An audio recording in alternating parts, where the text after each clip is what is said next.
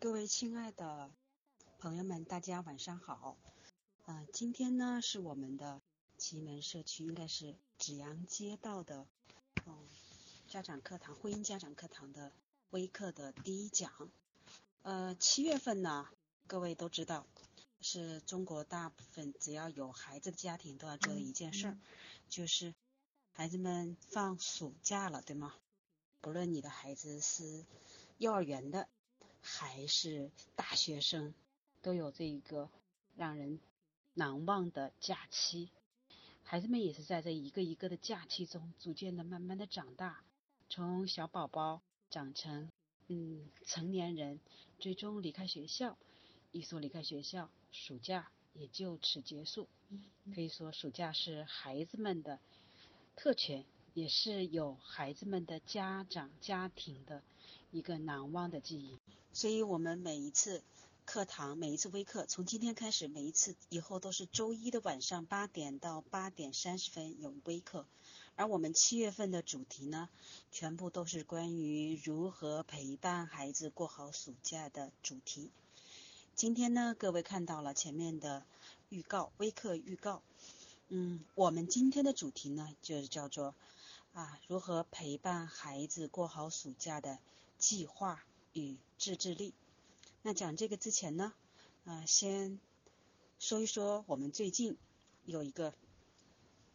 嗯妈妈们发来的好玩的东西，大家看看这个图片，会不会有一种感觉会心一笑呢？可以用这样一句话来说：暑假孩子们欢欣雀跃，但是家长们常常是闻风丧胆的。呃，很多妈妈们都在互相讨论有没有什么好办法让娃顺利度过暑假，而且家长还能不太累的啊。其实，嗯，爸爸们看到都会会心一笑。那妈妈们呢？妈妈们是不是有种感觉？呃，如果要是没有暑假，是不是更好？其实，暑假还真的有一个存在的必要。如果没有暑假的坚持不懈，真的没有。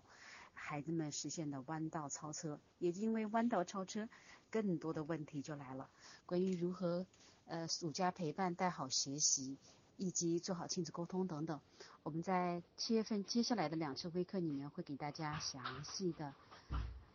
啊来解读。那最近刷爆朋友圈的还有一个就是九岁女孩的失踪，最后又找到了呃她的，唉。让人听得有点难受的就是，呃，找到了他的遗体，所以暑假里面其实我们最重要的有暑假有哪些担心呢？有孩子们的安全，有安全呢，包括室内和室外的安全，比如室内的独自啊在家时候如何做，孩子们嗯室外的关于溺水呀，以及对于陌生人呐。等等这些东西，其实都是我们家长特别担心的，因为这个时候是孩子们放暑假，而家长却没有放，对吗？另外说到一个暑假里面还有一个弯道超车，一说到弯道超车，各位妈妈们、爸爸们是不是有一个关于孩子学习的一个日程表？但是常常常常会发觉孩子不跟你一块儿做，有吗？我们也看到了有一些中国的特殊情况，就是留守儿童。留守儿童也出现了一种，就是暑假的时候啊放假了，就想方设法来到呃大城市里打工的爸爸妈妈身边，希望能增加亲子的连接，过好这个暑假。可是长期在老家农村的孩子们如何面对这个来到城市里的暑假呢？同时呢？因为以前大部分时间孩子们都是在学校的，回家来就晚晚上的那个大家亲子共聚的时间。那亲子共聚的时候，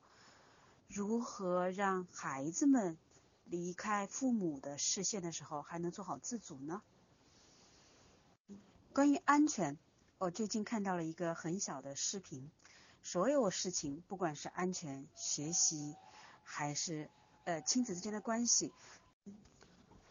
给大家这个一分十三秒来看看上面这个视频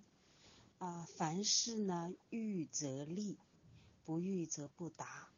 这些东西是需要提前来预告和跟孩子认知的，不是说你口头上跟孩子说你假期要这样子做呀，假期要那样子做呀，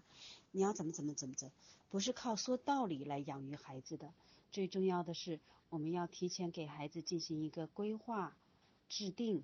而制定完了以后，最重要的是如何来执行，包括孩子的自制力。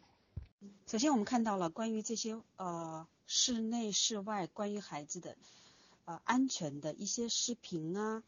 一些文章啊、一些书籍啊，包括一些社区学校的通知，现在可以说是越来越多了。大家不要把这个东西放在一边。首先，第一步就是把这些好的东西好好的整合在一起，来看看，呃，教孩子一起模拟和演练，特别是小孩子。模拟和演练，如何好好的呃面对独自在家进行的安全，以及如何面对溺水啊，以及社会的我们不知道的拐卖。关于这方面呢，我们说，因为最近一段时间都一直在社区每周都有值班的时间，所以呢也特别了解社区，包括我们的政府对呃假期的。一些志愿者的安排，比如说我们在社区现在就有啊暑期的托管班，孩子们在这里没有花到任何一分的钱，反而能享受如何在学习里面，如何在呃有人看管的情况下，让孩子们在空调房里面又学到又玩到，同时还能交到很好的朋友们。我相信这个暑假，在这个托管班的一些孩子们，呃，一个暑假下来，会有结识不少的好朋友，经历一些志愿者的一些正常的正向的事情。可以这么说，如果没有嗯这样的资源，我们的爸爸妈妈其实是有一点点艰难的来过度过这个暑假，因为我们都知道是孩子们放假，而家长是没有放假的。同时，我们在政府的一些公告上面也看到了，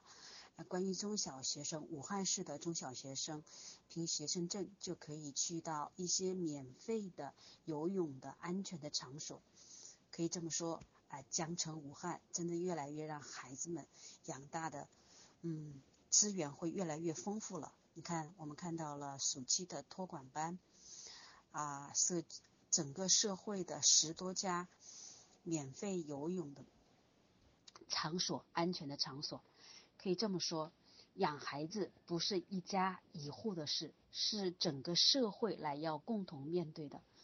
呃，然后大家也可以看到，不管我们的呃湖北省图书馆、武汉市图书馆，还有各个区的图书馆，关于孩子的托管乐园也是越来越多。你会发觉，如果我们放下担心，把孩子不要独自。你会发觉这个资源会越来越多，呃，所以所有这些资源，首先要做的第一件事就是，我们来制定，放下我们的担心，制定我们给孩子定定的共同进步的暑假的作息安排、学习计划、娱乐计划以及呃交友啊特长计划。要知道养孩子。就像我们的正面管教的创始人尼尔森所说，如果养孩子是一件特别痛苦的事情，那么说明这件事情我们是做错了。那其实养孩子是一件幸福的事情，你陪着孩子的分分秒秒，其实都是你自己在慢慢的成长和越来越变得更好的一个过程中。那么要做的第一件事情就是给孩子进行一个规划。而且最好的方式，越大的孩子，越是让孩子一起共同来商讨和商议这个计划如何来达成，然后养成一个什么样的监督机制。我们说现在越来越多的啊几个家庭一起拼养孩子，社区的托管，以及各个学校夏令营等等这样子丰富多彩的活动，其实让我们孩子们的暑假。越来越安全，越来越幸福，也越来越让我们觉得，嗯，暑假是一件美好的事情。包括我们的爸爸妈妈，都如此。说起孩子们的计划，其实这是一个比较多的一个规划，呃，短短二十分钟不可能给大家完全的讲清讲透。如果有机会，可以到呃我们街道的奇门社区的妇女之家，星期三、星期二到星期五都有我们的专职的人员给大家值班来讲解如何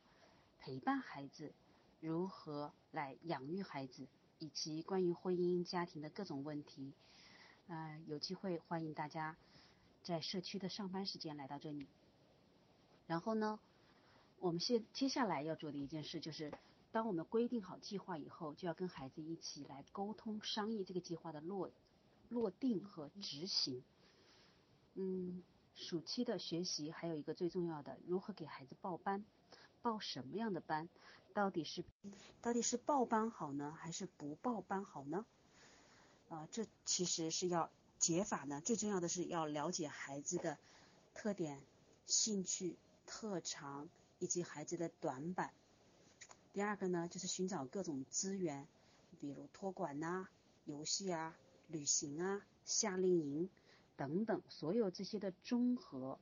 是给孩子们一个最重要的。也是给到家长一个最重要的，一起来面对筛选和组合。我们说到了育则达，对吗？嗯，想让孩子更轻松，只有我们自己先了解孩子，了解我们所拥有的资源，规定好综合的计划，我们才能知道如何共同来面对这个假期，管好孩子。同时让孩子产生自觉、自愿的、自主的能力。整个假期是在我们孩子们学习之外最好的培养孩子各项能力的时候。我们说孩子的性格养成、人际交往、习惯等等，绝大部分都是在家里面养成的。而假期呢，如果带着孩子去旅行，带着孩子一起在家里面蹲守。以及带着孩子去社区、街道参加各种活动，也也是非常好的一些方式。如何做好这些方式，只是我们一起来共同商议和探讨的。我们希望最重要的做到的是，爸爸妈妈安心工作，而孩子们在假期里面快乐成长，不再面对电子设备的成瘾现象和迷恋。这些是我们希望给孩子做到的目标。那具体如何来做，我们在接下的来的两周的美堂微课里面会为大家仔细的来讲解。今天我们要问问大家：你做好了孩子的暑期计划，并且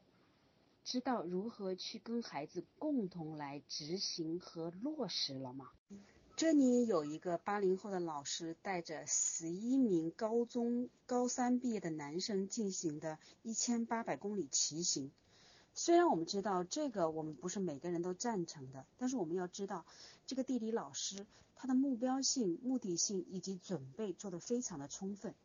那首先给孩子们做了体力上的预备，要骑行四十多公里以后通过了才能参加。然后也给每个家庭签订了一个协议，这个是我们要学到的。同时，关于所有路程的提前预备和预测，虽然我们不建议带着孩子们进行这么长距离的远途的跋涉，但是要知道，最重要的是，我们是否像有像这样这位老师这样子这么用心的来规划一件事呢？来做好这件事呢？各位，我们。为我们的孩子预备了什么？好的，嗯，我们下面的时间呢，就给大家来分享你自己给孩子做的什么，遇到了什么困难和问题。我们有机会再来跟大家一起共同仔细的探讨，如何让我们达成轻松、快乐、愉悦的养育孩子的目的。